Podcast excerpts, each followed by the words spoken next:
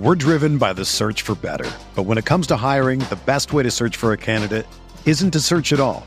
Don't search match with Indeed. Indeed is your matching and hiring platform with over 350 million global monthly visitors, according to Indeed data, and a matching engine that helps you find quality candidates fast. Ditch the busy work. Use Indeed for scheduling, screening, and messaging so you can connect with candidates faster. Leveraging over 140 million qualifications and preferences every day, Indeed's matching engine is constantly learning from your preferences, so the more you use Indeed, the better it gets. Join more than 3.5 million businesses worldwide that use Indeed to hire great talent fast. And listeners of this show will get a $75 sponsored job credit to get your jobs more visibility at Indeed.com slash BlueWire. Just go to Indeed.com slash BlueWire right now and support our show by saying that you heard about Indeed on this podcast. That's Indeed.com slash BlueWire. Terms and conditions apply. Need to hire? You need Indeed.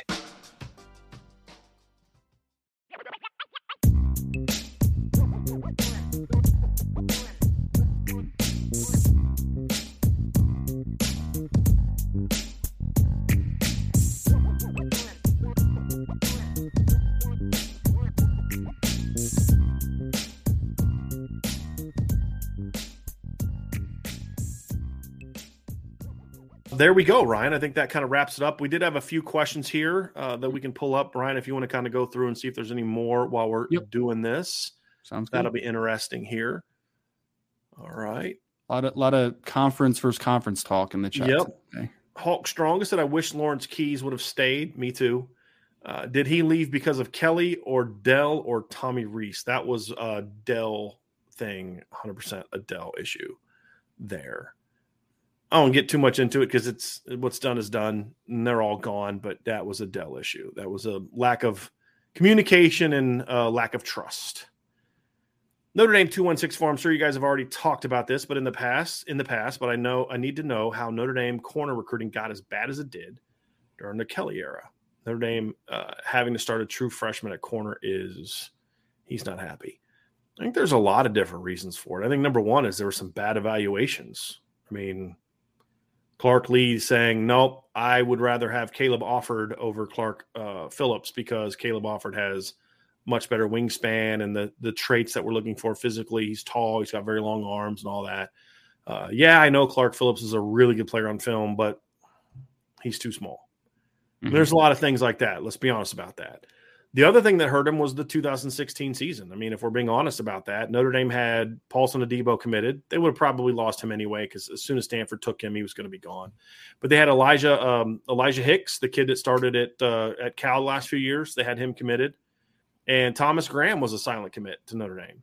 And had they wow. not completely had they not completely screwed up his of his in home visit, he probably still would have signed with Notre Dame.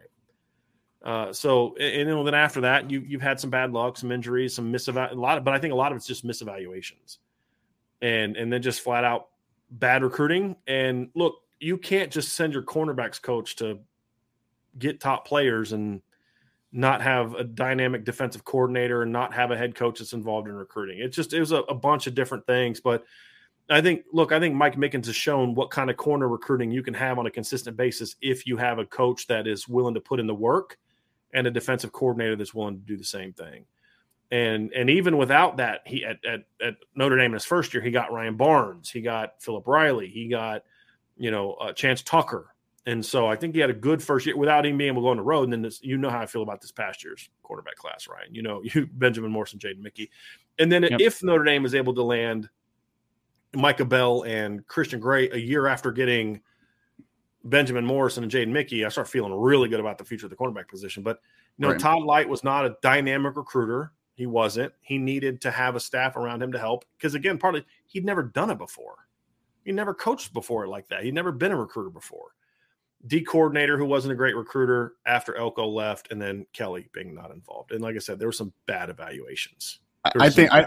Oh, and the other thing, Landon Bartleson getting arrested also hurt. Uh, I liked him a lot. I liked him yeah. a lot and he would he would be a rising junior this year. He was a Kentucky so, kid, right? Yeah, when he got arrested, because yeah. he was my favorite DB in that class, or favorite corner recruit in that class.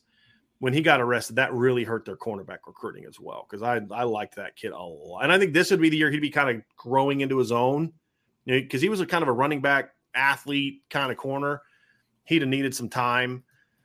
So, yeah, yeah, yeah, it's, gonna, it's gonna be interesting. I think misevaluations is probably the biggest one, just from the stories that I've heard. Right, like you mentioned, you mentioned um, Clark Phillips obviously Clark Phillips the third, who's now a really good cornerback out of Utah. We've talked about the George Karlaftis thing, right? Not thinking he's flexible enough. We've talked about AJ Dillon, them thinking he's a linebacker. I like found that found that evaluation. Remember, I sent that to you. So yes, yep, yep, yep, yep. So yep, those are uh those aren't great. Every great. staff's going to have those, right? Every staff's going to have those misevaluations, but it just at that I think that happened a little bit too much at times at corner just because I think as as again love Coach Lee, but I just think he was a little bit too.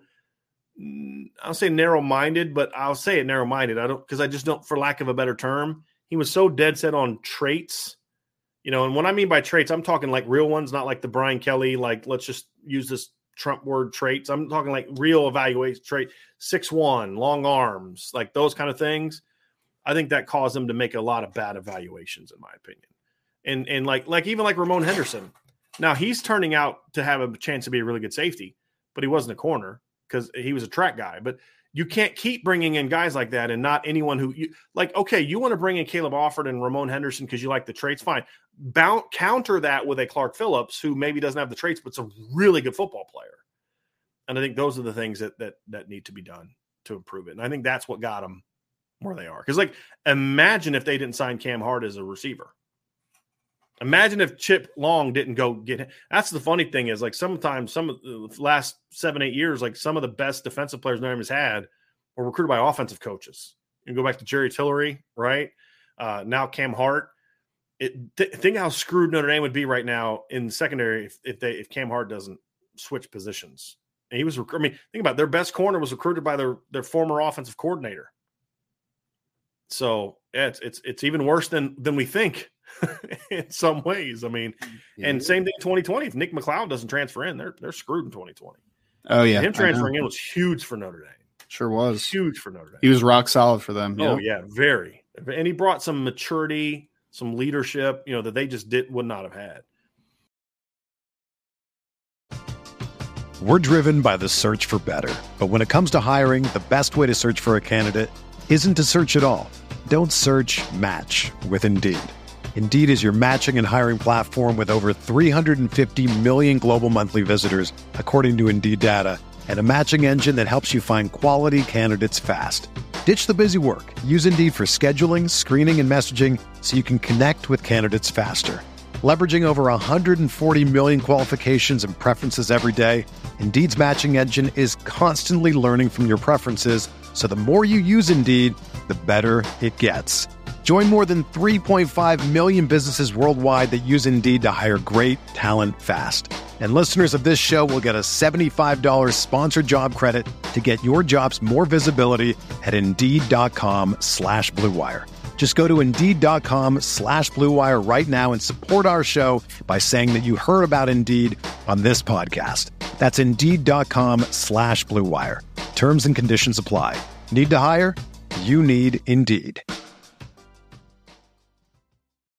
When you need mealtime inspiration, it's worth shopping Kroger, where you'll find over 30,000 mouthwatering choices that excite your inner foodie. And no matter what tasty choice you make, you'll enjoy our everyday low prices, plus extra ways to save, like digital coupons worth over $600 each week. You can also save up to $1 off per gallon at the pump with fuel points. More savings and more inspiring flavors make shopping Kroger worth it every time. Kroger, fresh for everyone. Fuel restrictions apply.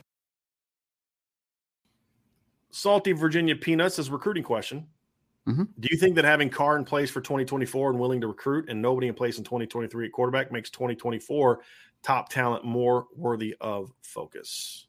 As in their ability to accumulate top talent because the quarterbacks in the class is that is that what this is asking? Yeah, me? I think it's kind of like maybe the recruiting staff focusing more on 20. Oh, gotcha. I, I mean, yeah, um, definitely. I think it definitely helps. I mean, anytime you get a talent like that, especially at a position like quarterback, because everybody knows how important quarterback is, and also the fact of the matter is that you're usually only going to take one quarterback in a cycle, right? So you're you're done for 2024. Mm-hmm. So now all your focus is purely on let's the rest of the class, right? Like we don't have to worry about quarterback. You just have to keep in touch right. with CJ and keep that relationship solid, and you don't have to recruit anybody else. So yeah, I think that that is definitely going to help. And then anytime you have a quarterback, we've talked this a lot about the Dante Moore thing, the CJ Carr thing. Anytime you have a quarterback in early and he becomes now a big recruiter, which all indications say CJ Carr has already done, but by his oh, impact yeah. just this past weekend, right. yes, I think that 2024 you have massive upside. I, but I th- also think that CJ's helpful with 2023 a little bit, so it's mm-hmm. good, just good to have him in general for Notre Dame. Salty Virginia Peanuts also asked Ryan, from your conversation with the great one, do you feel there's any sign of him trending away, or is he honestly just not ready, but is still tight on Notre Dame? I think he's referring to Jaden Greathouse. Um, I mean, after my conversation, I think Notre Dame is still in the driver's seat. I guess we'll put it that way. Like I, I, I would, I still think that uh, Notre Dame is Notre Dame is the top school for Jaden Greathouse right now. I would say the, the uneasiness is the longer you leave it open, the more opportunity for other teams to come into the conversation, right, and to get back into the game or get into the game or whatever it would be. So I think that it's. I don't think he's trending away. No, I just think that there's. It's just a different dynamic as far as how you need to attack this recruitment now. Mm-hmm. Is all I think that changes.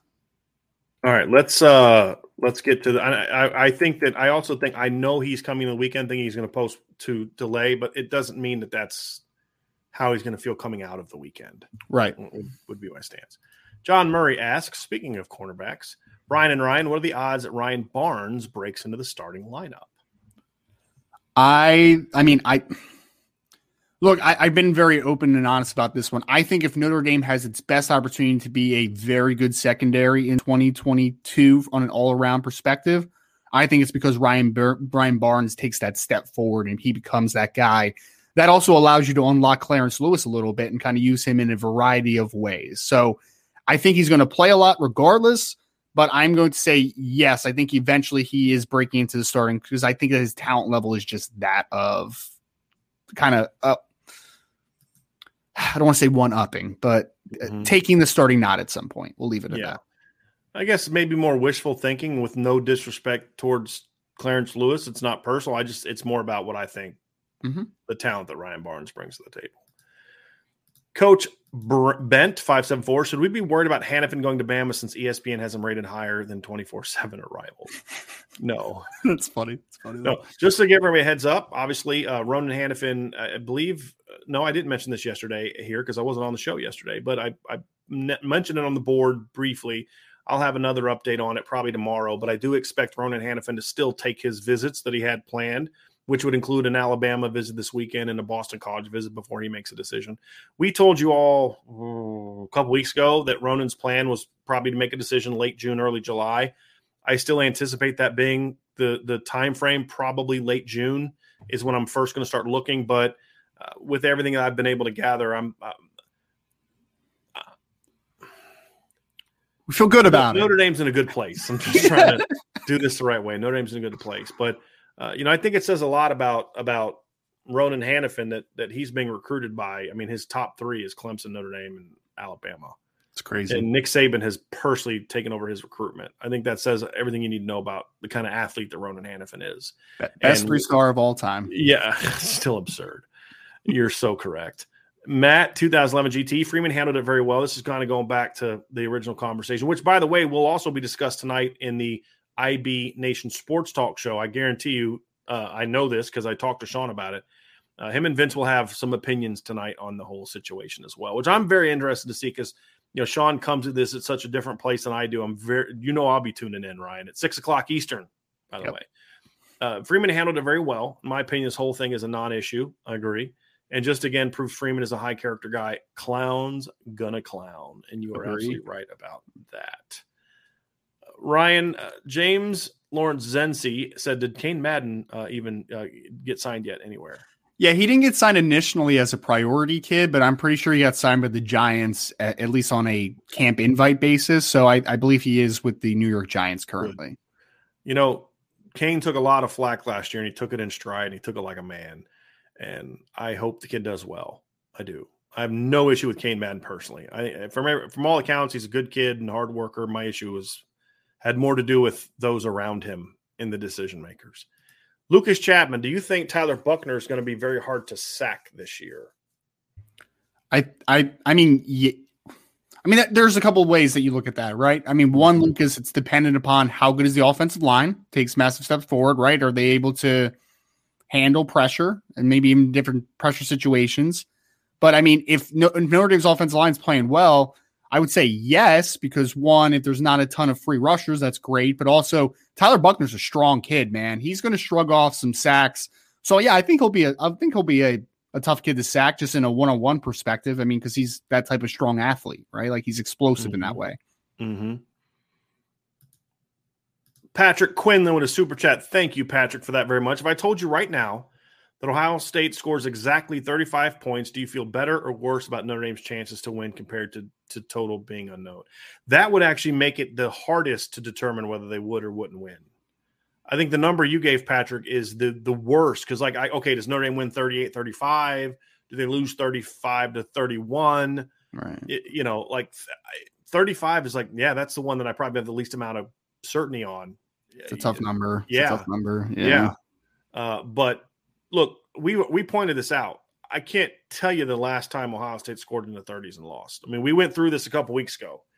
And and every I mean, we can quickly do it again if y'all want to, but here's the amount of points that Ohio State has scored in all the losses in, in several years. They scored 28 against Oregon, 27 against Michigan this past year. The year before, they scored 24 in a loss to Bama. 2019, they scored 23 in a loss to Clemson. 2018, they scored 20 in a loss to Purdue. 2017, they scored 16 in a loss to Oklahoma, 24 in a loss to Iowa. 2016, they scored 21 in a loss to Penn State, zero in a loss to Clemson. Mm-hmm. 2015, they scored 14 in a loss to Michigan State. 2014, they scored, and 2013 is the last time they that I'm I'm confident that they did.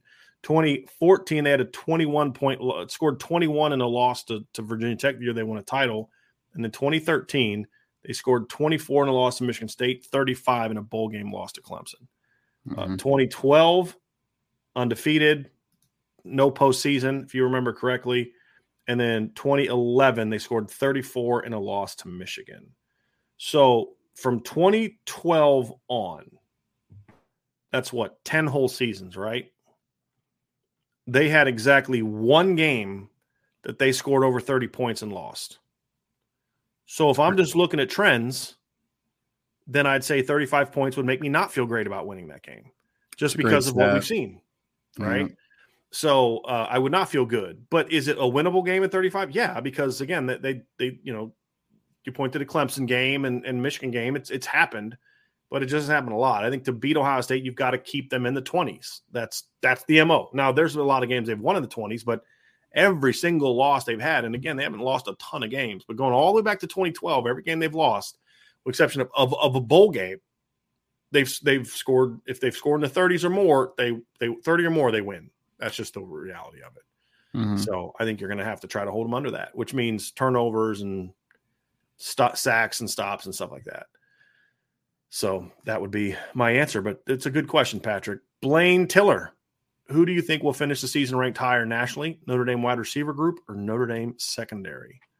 Ooh, it's a good question secondary for me because I think when I mm-hmm. looked at the secondary list, I, I wasn't as impressed with the quality of depth to that spot because I mean that one had at least in Lindy's it had Ohio State at number five, which we've continued to talk about. Their secondary was not good last year, right? So, and um, they actually had Notre Dame at four in the Lindy's list from a defensive back perspective. I think if Cam Hart takes a step and he's a guy, and Brandon Joseph's the player that we think he can be, and everybody else around them is just good then I would expect them to be one of the top five secondaries in the in the college football next year, right? And I think that there's a possibility for the wide receivers to get somewhere in the same ballpark, but I just I think there's more known commodities in the secondary than there is at the wide receiver tight end position. You have one absolute known in a Michael Mayer at a high uh, like a high value, right? But then you mm-hmm. also have Cam Hart and Brandon Joseph, I think could still also be one of the better players of their positions in college football. So I'll go with the secondary.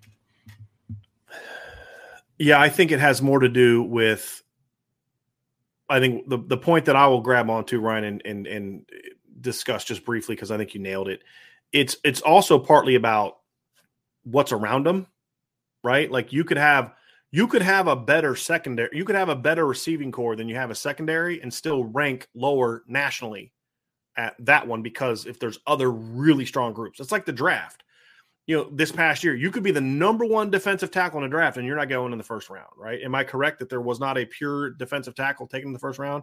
Right? There was the nose guard, Jordan Davis, right? But I'm talking like D tackle, like three technique, right? Devonte Devonte Wyatt went like 28 or something. 28? Yeah, yeah, right. Like and, yeah. and, so you could be the number one running back in a class and not go in the first round, right? So That's just fair. because you're Yeah. number one at a position doesn't necessarily mean that you're going to be. You know, you could be. I mean, I'm trying to think of some of the positions here. Like with the fifth, put it like this: the sixth or seventh defensive end got drafted higher, I believe, than the number two defensive tackle right? Mhm. Three technique, and if uh, number three defensive tackle, because we'll put we'll just lump the interior guys together like we do defensive ends.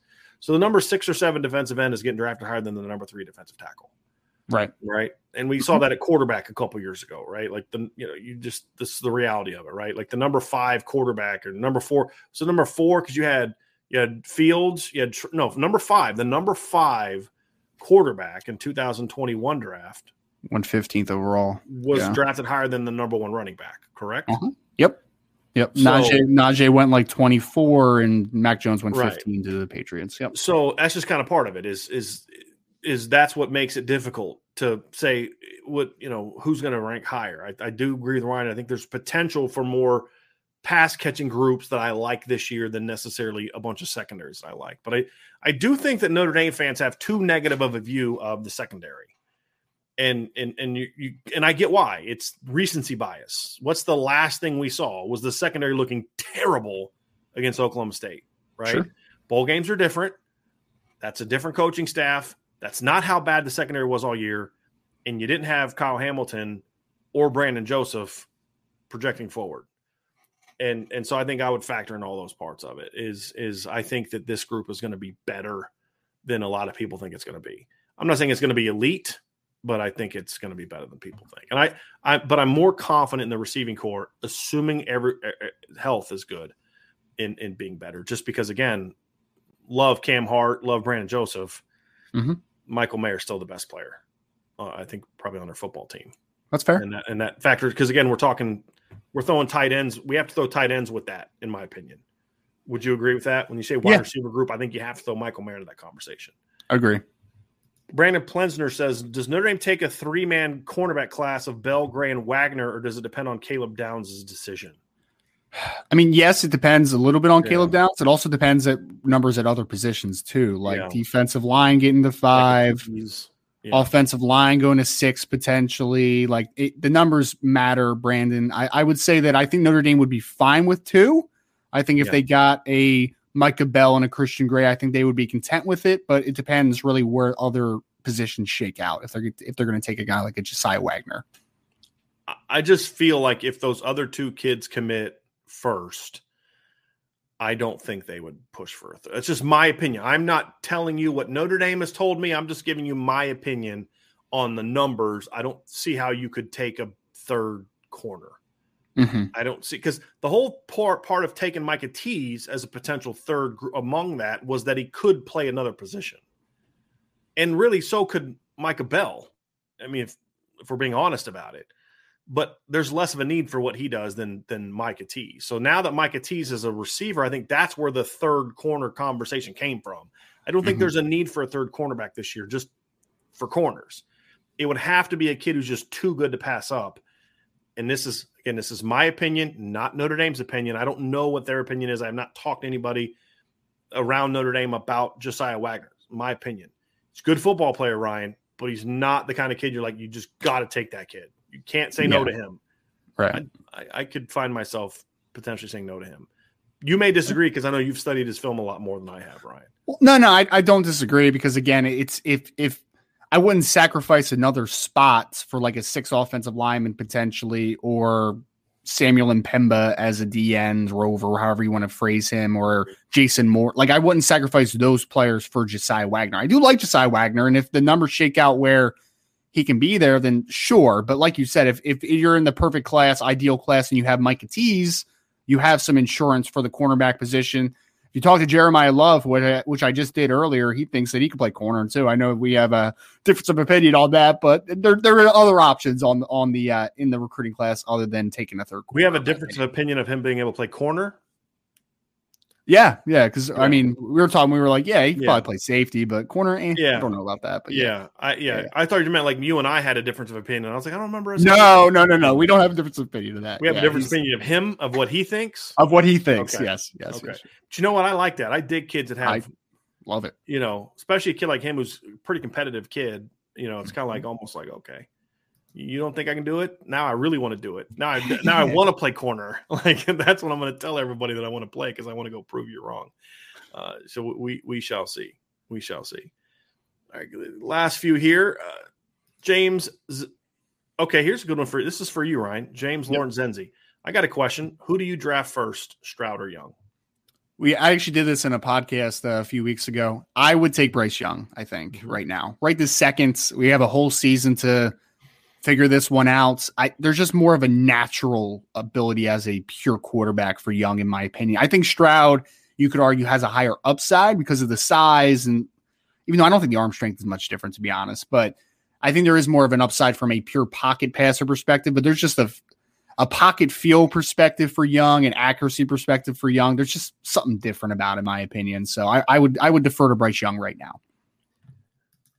Can I get it? Can I? Am I allowed to give a draft Absolutely. opinion on this? Okay. Absolutely. I would actually go with Stroud. Okay.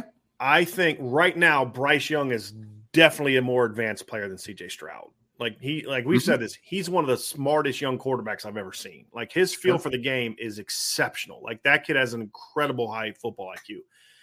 I think the I think the the problem for me is size, and and it's not the height. I don't care about height. He's a skinny kid, and I really worry about like Russell Wilson's short, but Russell's a stocky. I mean, he was a you know baseball player, kind of you know that thick lower body. Kyler Murray's thick. too. Kyler Murray's Yep. a thick kid, also a mm-hmm. baseball player. Yep. Bryce is real skinny. Like he's not a real big guy, and I really worry about him going through a 17 game season in the National Football League because eh, you know does he have the frame to get a lot bigger? That's a big concern that I have, Ryan. And I don't know what his measurables were in that list that you sent me. They didn't have him on there. They don't usually. They don't yeah. usually measure. They don't measure many juniors typically. Yeah, I just whereas like CJ Stroud has he needs a lot more work for Mhm. me. It's kind of like taking Zach Wilson or a Trey Lance. You know, you're betting on the the intangibles, but I would argue that CJ Stroud is already a more proven passer than Zach Wilson and Trey Lance ever were in college. Uh, neither of them are very like mobile guys. They're not runners. But CJ's got the bigger body. He's got more of the prototype body. And again, I'm not talking about height. I don't care as much about height in today's game but I just I think he's and he's still young. If you look at CJ Stroud, he looks young. Like his body's going to keep filling out. And he's going to get thicker and stronger. I wish that CJ would stay for another year. I know that's not you know barring an injury, that's not likely in today's era. There's too much money. But as far as him just developing for long term sustainability, I still think waiting another he would need another year. Bryce Young, you could argue, needs all his eligibility just to fill out, but that's just not the era we live in anymore, sadly. Uh, I think both could benefit greatly from senior seasons. But if I'm because like you're you're betting on neither of them are sure things because of different aspects of it. They're not Trevor Lawrence. I'm Right. taking the guy that has the higher ceiling and the better frame to, to, to hold up. That's where I would go with it. But if you, it, but all, I'm also not going to say that Bryce Young would be a wrong pick because of everything that you said about the kid. I don't disagree with anything you said about him at all. Mhm. He's the best quarterback, but he's the is he the better prospect? That's fair. that's my question. It's a fair question. Yep. But if I, I- can take any quarterback in the country to lead a football team in 2022, Mhm. Outside of Tyler Buchner, because I'm always going to pick the guy that I have. But if Right. I didn't have him and all my other quarterbacks are gone, I'm I'm taking Bryce Young.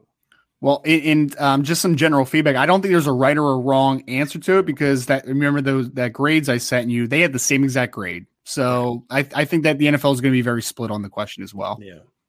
I yeah, I- and I can get that. And and the the intangibles for Bryce Young are going to be hard to say no to, but I'm just really worried about the size. Really worried about the size. And this is coming from someone who's never seen the kid up close and personal, right? So I mean that's why we're just having this conversation here and I'm not making the decision in a in a NFL team's room because then I would be able to see him and size him up and do all that kind of stuff. All right, 99 problems became one. We kind of addressed this earlier. Is the lack of 2023 quarterback commit hurting wide receiver recruiting in 2023 because it causing a pause at least in certain prospects? And can CJ Carr help with that? Assuming it it's impacting things. I I mean yeah, I mean yeah a, a little bit. I mean it's it's I, I would say stalling 99 problems. Like it's it's not something where I think it's like completely killing wide receiver recruiting. Because I think we're still very confident where Notre Dame is with several players, but it's just the fact of if there was a a substantial quarterback in the class, a Dante Moore, then it would be a lot easier to sell. There's no doubt about that. Would this be a fair statement, Ryan? And, mm-hmm. I, and I'm and I'm asking you because you I have never talked to Jaden Greathouse. That's what you do. Yep. I evaluate the film and until I hear. So I'm just going to ask you from talking to Jaden Greathouse. If Dante Moore's committed to Notre Dame right now, or another top 50 quarterbacks committed right now, is there any doubt in your mind that Jaden Greathouse is going to be done this summer and Notre Dame would be the pick?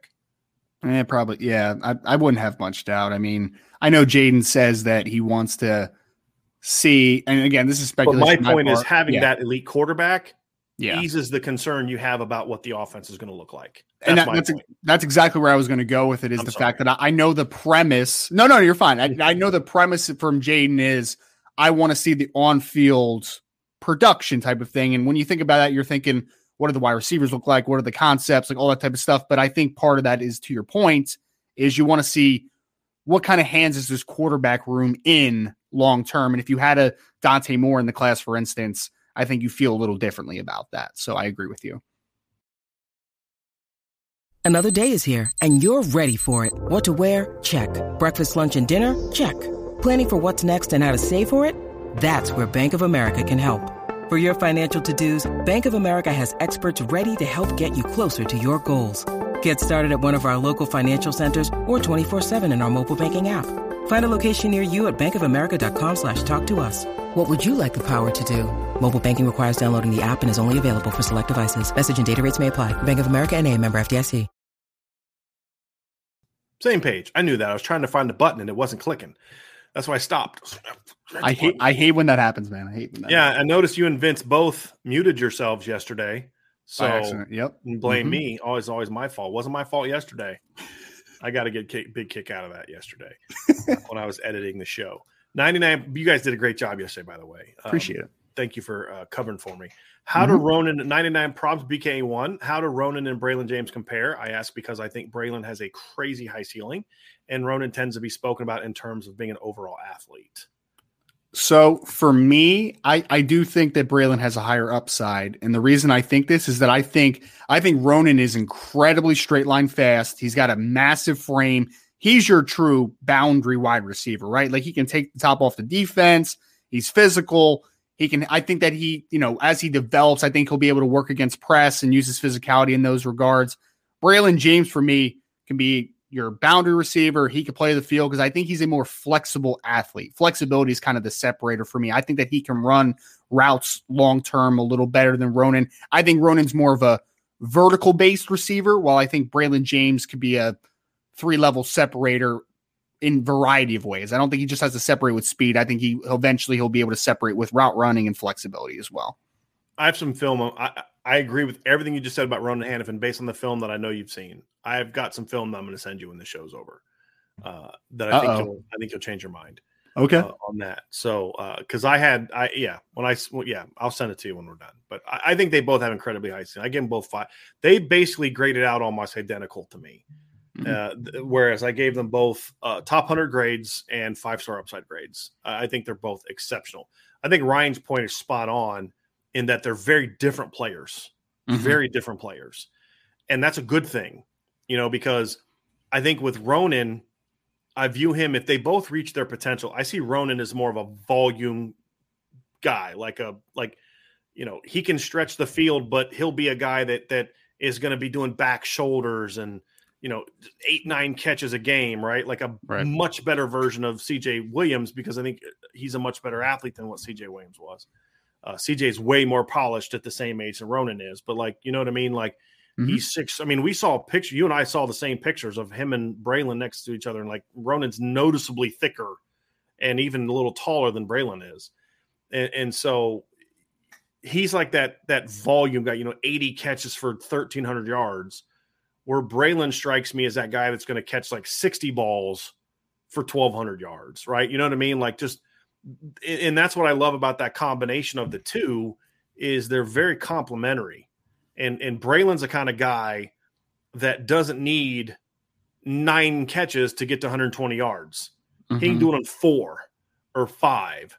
Ronan may get to 130 yards, but get it on nine. Now, again, that doesn't mean he can't be a big play weapon because Ronan's a lot faster than people think. It's more of a style of play. I think Ronan is eventually going to be a really good route runner. He's super raw right now. Uh, mm-hmm. Uh, but that's even more reason why I think he's because he's so big and strong. Like he's going to be a third down monster. Uh, right. You know, it, it's it's it's really going to be an, an, an, impressive part of what they're doing, and so, um, you know, it's uh, I saw that Ryan. Sorry. Yeah, no, I, I just called my one. Sorry. Ridiculous. Yeah. Oh, you should not. You should um, not. Yeah, yeah uh, but it, it's it's just different types of players and so when you ask like who's got the higher ceiling, it would my answer, my long, you know, to make a long short story long, it would be kind of what are you looking for? Right? Like what part of the what type of receiver are you looking for? If you're looking for a, a home run hitter with size and speed and all that, then I'm I want Braylon. I think if you're looking for the all around receiver, I think that's where Ronan's game is going to be. Both of them have the ability to do both. I think Ronan could could be a, is also a guy that's going to be a big play weapon. I don't think people appreciate how athletic Ronan Hannafin is. I really they don't. don't. They I, don't. I, really don't. And, and, and he's a really really elite athlete. And now they're they're going to compare him to every every other white receiver, low, tall white receiver. Right. So your Eric Deckers of the world. Right. They're going to compare those those guys when this kid's a four four athlete. Like it's just no doubt different player. Different. No player. doubt. You're 100 percent mm-hmm. correct and then Braylon's an explosive guy as well. And and so I, I love that duo. And then there's Jaden Greathouse, who is sort of like a he is CJ Williams. I mean, he's a bigger version of CJ Williams from last year. Mm-hmm. You know, I mean, that's the better comparison. And and I think CJ's got a little bit more athletic potential, but Jaden's a better player right now. And that's saying a lot because CJ was a really good football player last year. Yeah. Uh, and I think CJ has more room to physically grow and develop. But you know, Jaden's Jaden's, I mean, he is that player. And so that would make for a very interesting trio. But I I, I think you would agree with this. Ronan and Braylon have higher ceilings than Jaden Greathouse, even. I don't disagree. Yeah. I don't disagree. No. Jade, but but I would say this: Ronan's the guy, or Jaden's the guy I'm most confident in. Like I know he's going to pan mm-hmm. out. Like barring injury, Jaden Greathouse is going to pan out. He's going to be a good football player for sure. It's just you know, what's this? And now, if he's more athletic than I think he is, then this conversation changes. Yeah. Because his feel for the game is accept. I mean, his, his feel for how to play wide receiver is elite. Agreed. My only question about Jaden is, I, and he's got a great, great body, like mm-hmm. 6'2, 210. My only question about Jaden is speed and overall athleticism. If I'm wrong about that, then he's going to be an elite player. Agree. Because his game is is exceptional. It, it, we're talking about the projection at this point in time. Yep. Let's get to the last few here. Uh, here's an interest. A100 said something to Antoine Johnson. I look at Florida State and believe they'll turn the corner this season. That reminds me, we are going to also do a sort of like position, like conference predictions this year. And we're going to talk about those, Ryan. And I cannot wait to the comp Florida State conversation because they are such an enigma this year. Yeah. It is going to be a very, very interesting. Um, yeah. Yep. Justin Carlson asks Is the top 20, 2024 safety Woodyard or is he two? I'd say he's number one right now. Um, I mean, I think I think there's you're still trying to figure out you know where you stand with some guys, you know, to a degree on like the Zaquan Patter, uh, Patterson and those types of guys. But I mean, Woodyard is a I mean, he's considered a top 20 player by I think two or 3 mm-hmm. recruiting platforms already. And he's got the ties to Notre Dame and he's a Cali kid and he's a really talented player. So, yeah, I, I would say he's a top target on, at the safety board for Notre Dame. He's definitely the most known commodity. Yep. That's the thing I would say confidently is he's definitely the most known commodity. Could someone else overcome that? Sure, he's the most known commodity, no question. Last question is actually going to go to our uh, the Ohio State fan who's joined us for our last few shows, Archer four five two. What's the biggest position priority position for recruiting in twenty four to twenty five? Is that position deep in those classes? Example, I know you've mentioned O line being much deeper in twenty three than twenty four. I can't go to 25. Like it's super early for that. Like super early for that. The only thing I know about 25 is there's a lot of really good young quarterbacks in 25. How will they develop and grow? Don't know. Wait, wait, but but Notre Dame just offered a 26 kid. We can't jump to 25 already. well, one of them I get because it's uh, it's Mosley's kid, right? It's Emmett sure. Mosley and his his his wife, who's a great soccer player here. Cool, offer them. Yeah, uh, but 24, I'll, I'll compare 24. I think what the Sean, so the topic that Sean and I are going to cover on Saturday, Ryan, which is going to be mm-hmm. very interesting, and I'm going to want your opinion on it too after the show. Yeah, is we're going to discuss which recruiting class is more important for Notre Dame to really maximize its program. Which which class has to have, be, be to reach its full potential, 23 or 24 for Notre Dame mm-hmm. as a whole. Mm-hmm. So we're going to kind of dive into those. So I think, but I think the one thing that we that we will say is the 24 3 class is going to be bigger in numbers, most likely. Yep. And I think the 24 class is going to be more targeted with individual players. Sure. Archer, I would say that the biggest the biggest priority position for recruiting in those classes is going to be quarterback because of where things are with Dante Moore and the fact that they don't have a quarterback. So I think they've kind of already hit that position that they really needed success at is is is there. I think yep. after that, I would I would say that the next the next position where they're the next most important position for Notre Dame in 2024, I would say is receiver. Yeah, I, I would still say I think they need a second strong year in a row of just really impact players receiver. Now the difference is next year they won't need the numbers that they needed this year. Right, you know, they can only get three receivers next year to be okay because you'll have four this year, maybe five You'll mm-hmm. have three next year, plus you have Tobias Merriweather. Maybe I mean that's like that's nine right there, right? I mean, maybe get to a fourth, or maybe bring in a grad transfer for depth. And you know, you still have Jayden Thomas is going to be a redshirt freshman. Dion's a redshirt. No, Dion played more than four games last year, or did he only play four last year? I think he played sure more than that. four. Correct? I'm not uh, sure, but I'll, I'll, go look here. Uh, that's one thing that Pro Football Focus is actually decent in, as I said, data collection. So they'll be able to tell us how much you played. The point is, numbers won't be as much of a problem in 24 if you get at least four this year. If you get five, you're in great shape. I still think that there is a, a another a, a getting dynamic with the ball playmakers at receiver. I guess that's a. I'll, I'll narrow it down even more defined mm-hmm. for me quarterback and then landing more playmakers with the ball in their hands at receiver to me were the two that I think were are, are most important.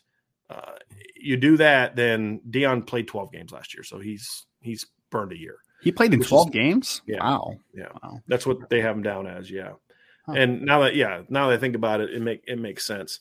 So Ryan, that's where that's where I would probably say. I think uh, I mean overall, it's just landing impact players, but I think receiver is still going to be a, a year where there's going to be a need for numbers Right. It's going to be another. I mean, linebacker is going to be small class, targeted. D line class doesn't have to be huge. It's going to be targeted on top players.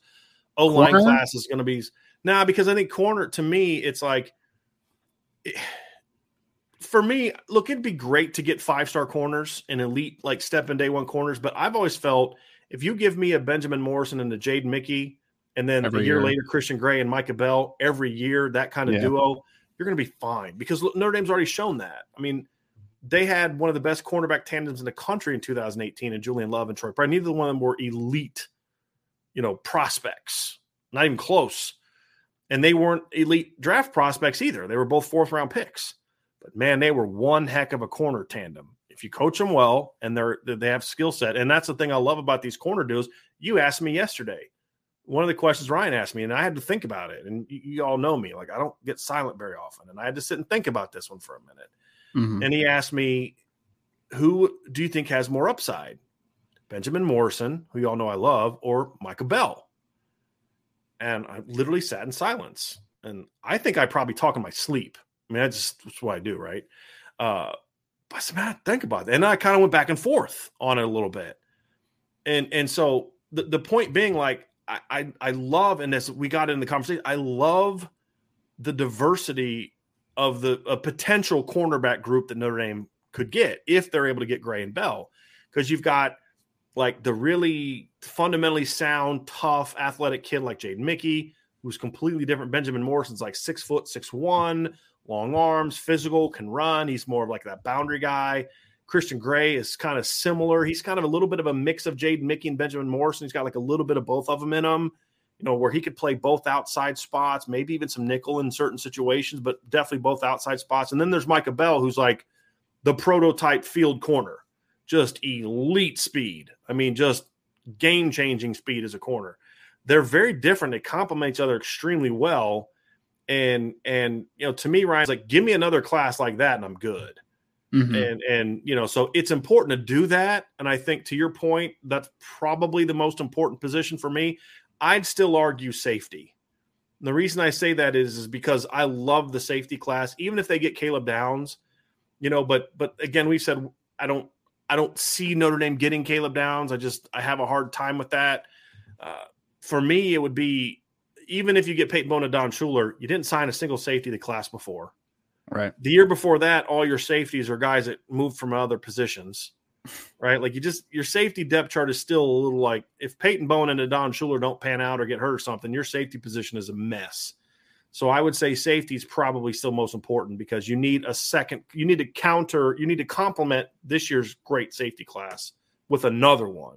So that would probably be my most important position on on uh I, I'll ask this if Notre Dame gets Micah Bell and Christian Gray, mm-hmm. you and I would probably look back at the last two years and say the best defensive back prospect they would have signed is probably Peyton Bowen, right? Yes. Yeah. So you look at the two classes, so 22 and 23, which overall is in the best spot, corner or safety? Because I'd argue corner. Yeah, that's fair. That's fair. You yeah. I got two pure safeties. That's it. Yeah, and you're losing a lot. You're losing a couple safeties after the 2022 season. Right. So yeah, I get that. My my immediate one was wide receiver. You hit on that one. I think you know we're Notre Dame is still dealing with depth issues, and even if they take four or five, you're still talking about you know Joe Wilkins being gone, Avery Davis, and Braden Lenzy, and there's going to be attrition to that position as well. So I, I would say wide receiver is the main one for me. I think offensive line is going to be a smaller class in 2024. Defensive line is going to be a smaller class in 2024. Linebackers is going to be a smaller class in 2024. You already have the quarterback in CJ Carr. So, yeah, I would say wide receiver is probably the paramount position for them. So that's going to do it, Ryan. So why don't you go ahead and uh, why don't you go ahead and take us out of here, man? Let's do it. So appreciate everyone again for joining us. No Mace K for the final yeah. shot out of the day. You have to check on we, I know we, we do need John to check one questions either. I'm at the couple people I'm going to check on today, man. I know they are. They're always they're the uh, OGs in the chat. So definitely need to check on everybody. Hope everybody out there is doing well. We appreciate you for joining us today on today's show. Please, before you leave, make sure you like, make sure you subscribe, make sure you hit the notification bell for any important podcasts that they can pop up anytime, and make sure you share the podcast. Five star reviews are always very much appreciated. From Brian, I am Ryan. Thank you so much again today for joining the Irish Breakdown Podcast.